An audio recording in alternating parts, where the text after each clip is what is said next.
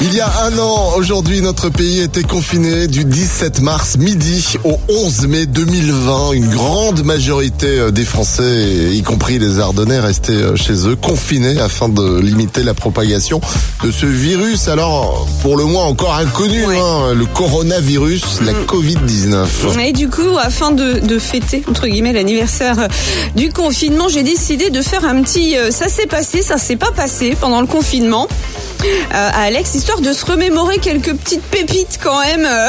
T'es prêt, Alex Bah, il s'est passé des choses tellement bizarres euh, pendant cette, cette période. Bon, J'ai un peu peur. Bon, vas-y, je Ouais, mais t'écoute. tu peux avoir peur. Ça s'est passé ou ça s'est pas passé À Limoges, une femme euh, avait promené son canard en laisse dans la rue.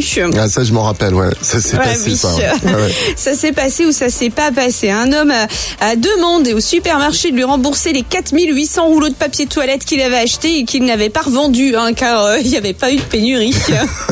Ça s'est passé aussi, Eh ça, oui, ouais. ça s'est passé enfin pendant le premier confinement. Une femme a appelé la police car euh, le confinement l'empêchait de voir son amant. Non.